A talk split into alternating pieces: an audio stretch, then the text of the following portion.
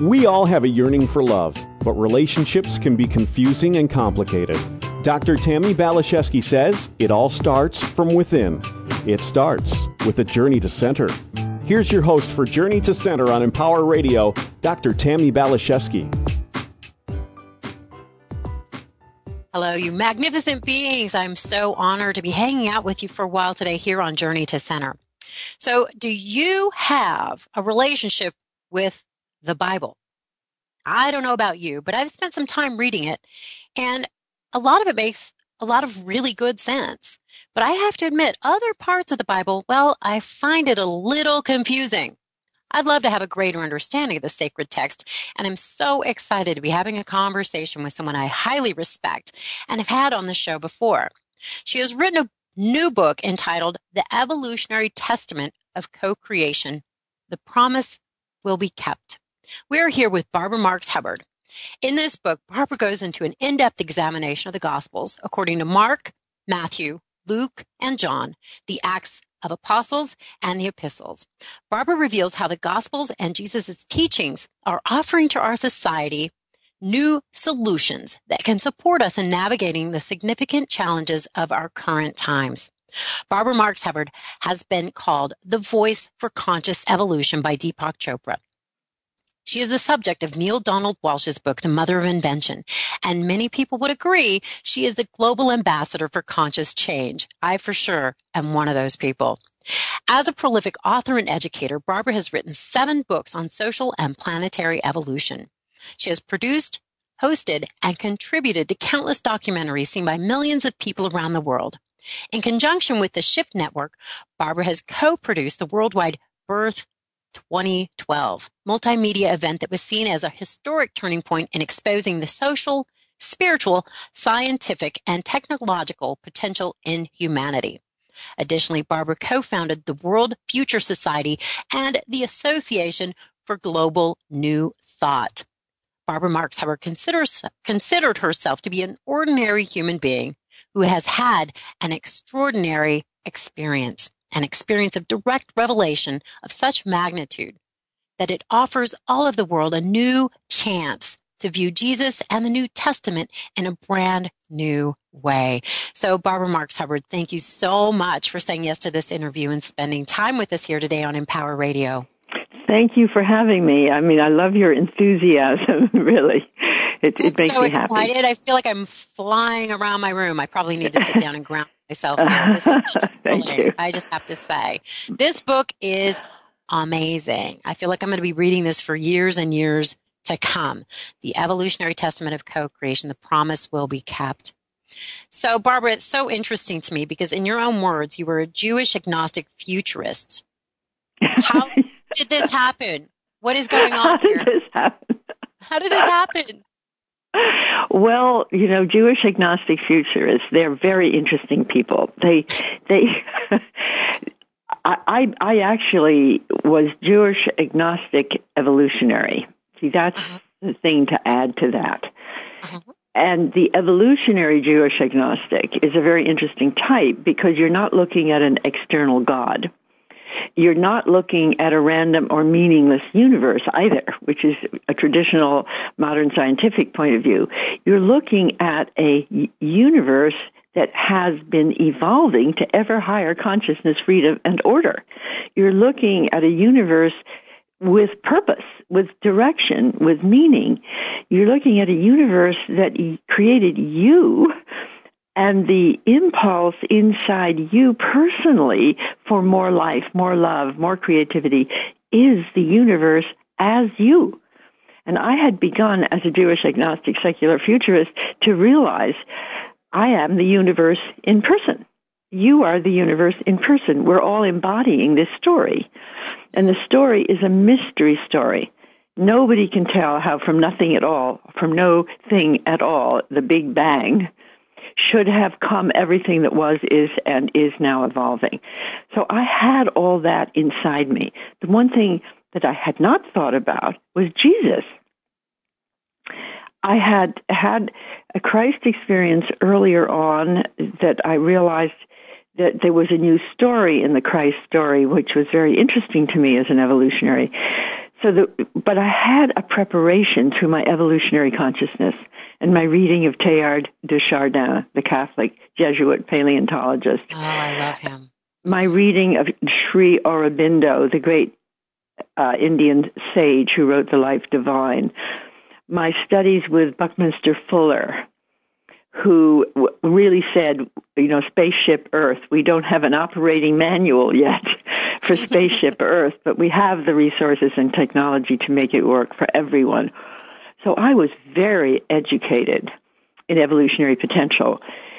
that so I was writing a book on the future of of humanity at the time, and I took a walk in Santa Barbara, and I saw a hang gliders club jumping off a high mountain, floating above a big cross at this monastery, floating above the cross in butterfly-colored wings, and it was an image that just hit me. It's mass metamorphosis, mass change.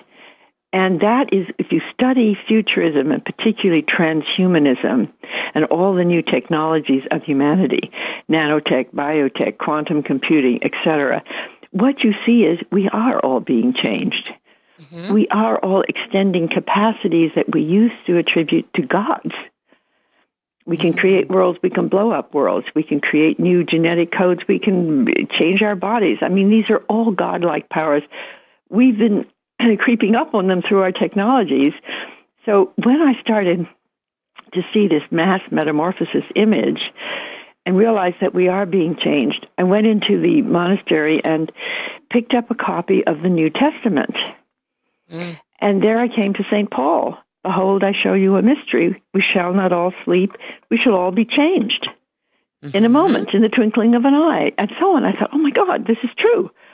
And so I began to write from a futuristic evolutionary perspective how the statements in the New Testament were radically true, mm. but would not have been noticed as true until a generation came with the powers to do it. So Jesus said, You will do the works that I do, and greater works will you do in the fullness of time. I get that so clearly when I meditate. These things in greater will you do. He was saying that we have this potential as well. And he so was our you, elder brother according to the Course in Miracles. And now you say Jesus was the greatest evolutionary who has ever lived.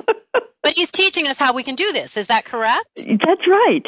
And he had to demonstrate it in his life. And it only takes one person to demonstrate it to know so that we can know it can happen. This can this That can is exactly it. You mm-hmm. know, it's like one lunar landing, you know you can do it.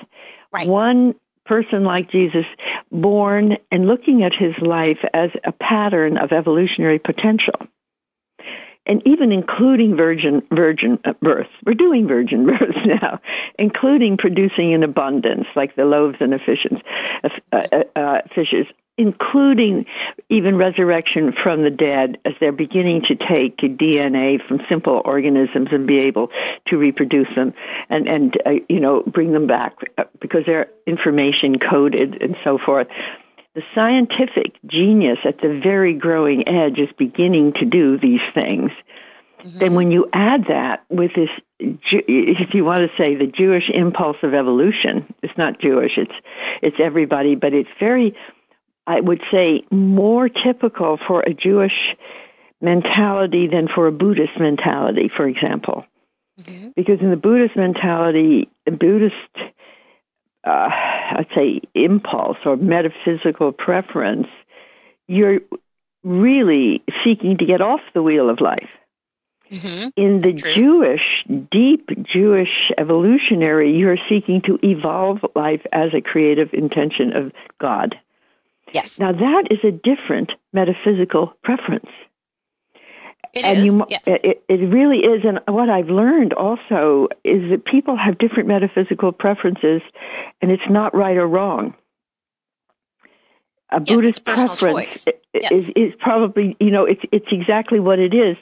And the Buddhist, perhaps we need all these metaphysical preferences mm-hmm. to balance ourselves out because if everybody was a Jewish agnostic futurist, it would not be such a good idea. Yeah, we need all the colors of the rainbow. We need all the flavors. I say if God wanted us to be the same, he would have made us that way, like Canadian geese, but he already did that. The point is to be different. The point, yes. I feel like I would love your perspective, Barbara. I feel like God threw trillions of splinters of himself out there to get to know himself better and to have fun, to have somebody to create and play with. And now I we're know, at this place I know. where we can this open is, to co-create with this that. is well, you know, I, am very proud of something that that re- recently happened. There's a a beautiful author called um, Ilia Delio. She's a Catholic nun who's written a book called Making All Things New. And here's what she said about me. Now, this is just amazing, and I'll tell you what I think it means. Because mm-hmm. she called me and others, uh, um, uh, what is he called? Christ fractals. Uh, I love Christic, that already. Christic fractals. But she says here, um, what are we called up today as citizens of the universe, as followers of Jesus Christ and members of the institutional church, which I'm not, and she's a Catholic? The final chapter seeks to clarify the meaning of Catholicity, which she calls wholeness. That's the deeper meaning of Catholic is wholeness.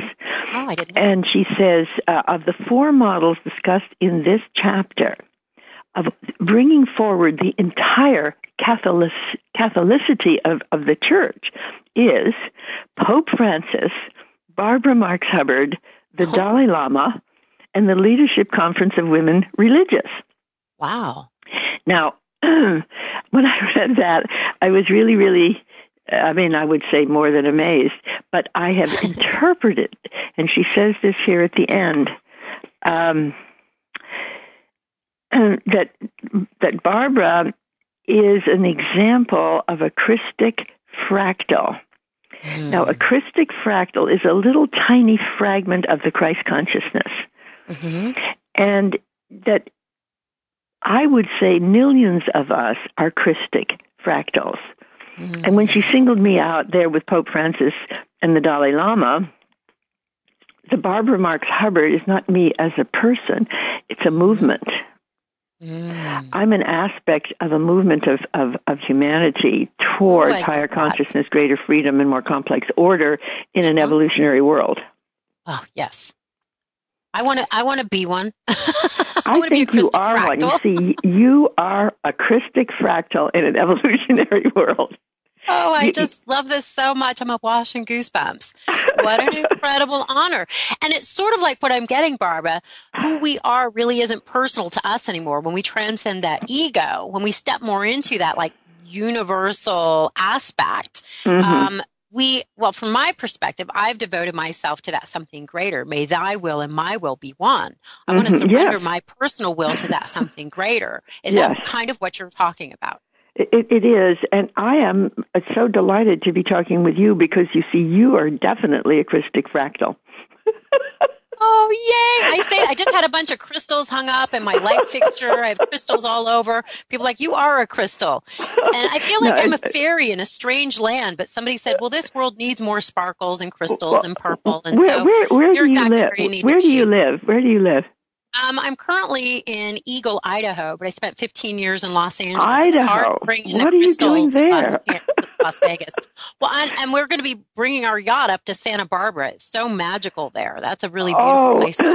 well, you know, I'm moving to Berkeley, California. I'm going to build a peace room in the midst of my center there. And peace oh. room is to map, track, and connect what's working in the world and I'm going to invite people in to share their emerging creativity, their love, and see how we connect to co-create. That's my real mission now. Okay, now, so is this a retreat? Tell me about this place. It's a center which is an advance, not a retreat. It's going to be where I live. It's, it's a six-bedroom uh-huh. house that I've rented for a while to start my next level of work, and it's dedicated to what I call the planetary awakening in love.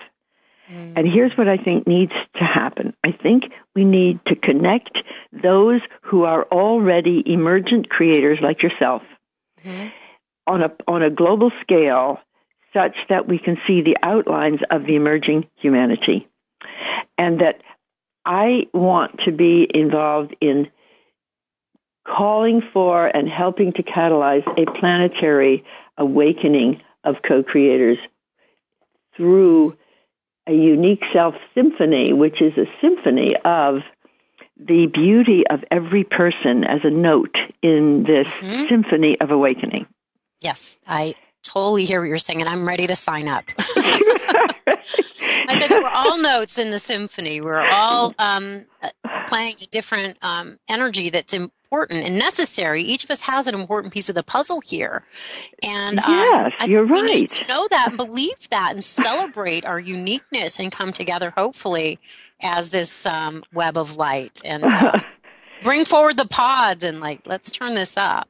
Yeah. this is exciting stuff that we're talking about. Yes. So, how does one become an evolutionary? Is this simply um, a choice? Is this just like I want to be one? I'm raising my hand. You, you know what it is? It's a gift. Like some people have a really strong musical ear. It's a gift, or they're an innately good athlete. I, there's some people who have a gift for experiencing what's emerging mm. what's new within themselves and the world. A gift for being attracted to that which is evolving. See, I have that gift. And I have noticed a lot of brilliant people do not have that gift. In fact, they could, the more intellectual people are, the less likely they'd have to give, have the gift because they tend to be analytical and critical. Well, so interesting because I, know, I, find you to be so brilliant and intellectual, but you, uh, it sounds I, like you transcend the mind and uh, you have the heart as well. No, the, so it's, no it's, it's even better than that. I actually feel the evolutionary includes all the great capacities of humanity. It includes spirituality, like I do, because I feel that the impulse of evolution is divine. From the origin of creation to you and me talking, that impulse is a mystery of divinity that's beyond what anyone could imagine. Mm-hmm. So that's number one, spiritually.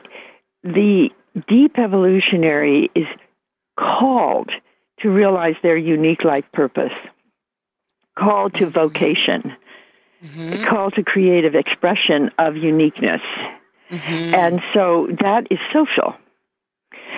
Then the conscious evolutionary is called to incorporate the scientific re- vision of reality, particularly in the Teilhard de Chardin type of science or David Bohm or the type mm-hmm. of scientists that can see, like uh, Ervin Laszlo, that the whole of reality is consciousness.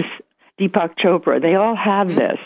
Yes. That, so there's a whole scientific movement now of saying it's ridiculous to say it's a hap- it's an accidental purposeless universe.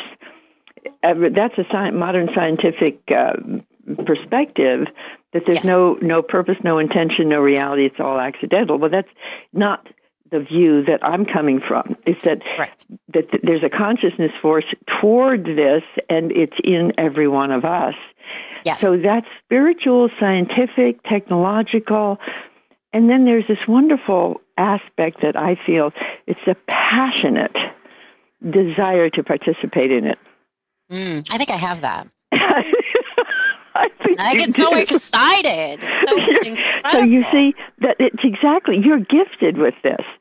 You see, I, I know people who are really smart, and I tell them that the, there's we're evolving. They say, "I don't see any sign of that." We're getting worse and worse every day. yeah, I, I don't like to have those conversations. I'm like, you're entitled to feel and think what you want, but I choose to hang out in the higher realms of love, you know. And I think if, if our outer reality is a reflection of inner reality, I'm going to take full responsibility to live a life of beauty and love and hopefully transcendence and connect with others of like mind. Because I feel like we are at maybe we are at a tipping point, and I'm going to do my part to make sure we're going the direction of love. And I know that's a lot. yes, so if you well. stand on a tipping point, one even one more person on the tipping point makes a difference. Uh, yes, exactly. That's so why I'm, I'm so excited yes. about my book, Evolutionary Testament, because you see, the Bible is certainly the, the best known book in the world. Mm-hmm. And hundreds of millions, billions of people read it. And I'm saying let's read it with evolutionary eyes. Let's read it as those who Jesus was saying are going to appear, who have the power. And let's look at Jesus' life as, yes. a, as a model of a new human. Yes, and I, I personally feel I want to be a contemporary disciple. Yes, yes.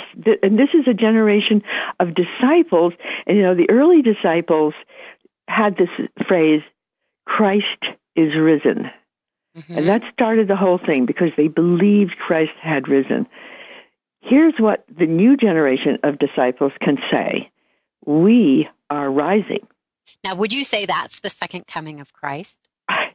I'm not, I'm saying that is what would be an evolutionary aspect, mm-hmm. which is to say that the Christ in every one of us, yes. which would be the impulse of, of creation, the, the divine, mm-hmm. within every one of us is rising in us, as us. And when we join together, we'll have a first coming in, in that sense uh-huh. of a uh-huh. planet in love. Yes wake up that Christ consciousness within. So that's one thing that we would talk about a lot when, because it's funny, my Christian friends don't think I'm Christian and my non-Christian friends think I am. I don't really try to explain it, but a conversation that comes up repeatedly is that one phrase in the Bible that has a few of us stumped. I am the way, the truth, and the light. There is no way to the Father but through me. And I'm like, I believe that is Christ consciousness. That I am. We need to wake up to that personally. What is right. your interpretation of that? I, I feel the same way. I mean, he, everything that Jesus did was to show us that we can do the works that he did. He yes. came in as a carpenter. He, you know, he had, he ate with, with absolutely everybody. He had no money. He walked around with nothing. He, he did everything in his power not to be the one like the scribes or the Pharisees who had the power in the Jewish world. He was uniquely, purely the potency of the divine in person. Mm-hmm. And he was able to excite enough people. And it's very interesting, the whole issue of why he went for the crucifixion. Because if you take the Garden of Gethsemane story where he was saying, Father, this is when he was being persecuted. And the disciples wanted him to leave, to be safe, to go away. And he said, Father, if this cup can be passed from, from me, let it be passed. And he got the message, go to Jerusalem. He set his face to go to Jerusalem. You know what mm-hmm. that meant? Tell me. Crucifixion. Mm-hmm. He was being hunted and hounded. And he went into it. He just and he went right it. into it, mm-hmm. right for it, with no protest and even no argument of defense. Now you have to say what was going on there. And here's yeah, my interpretation. He could have avoided it, but he chose not to. Totally could have avoided it. And it's my understanding that the the demonstration of the terror of that and the horror of that and the destruction of the current physical body, which then led to the three days in the tomb, which then led to an appearance that Mary Magdalene and others saw of a being who was an embodiment of the Christ in a new body and it was a body that could materialize and dematerialize. It's very much like description of light bodies in near-death experiences. Mm-hmm. And th- let's assume it. Let's just assume for the moment it was a light body. It was a body. It had reality. It was not simply a fiction of their imagination or just a cosmic Christ. It was a new being. Yeah, well, he was letting us know that we will be reborn.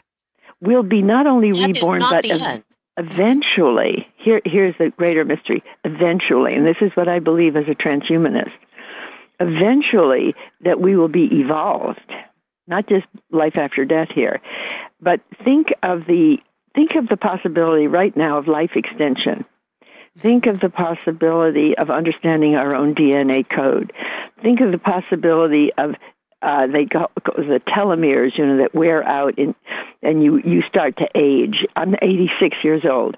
well, I, I'm aging, but there is a possibility of extending life of moving actually beyond this physical body that the transhumanists are working on.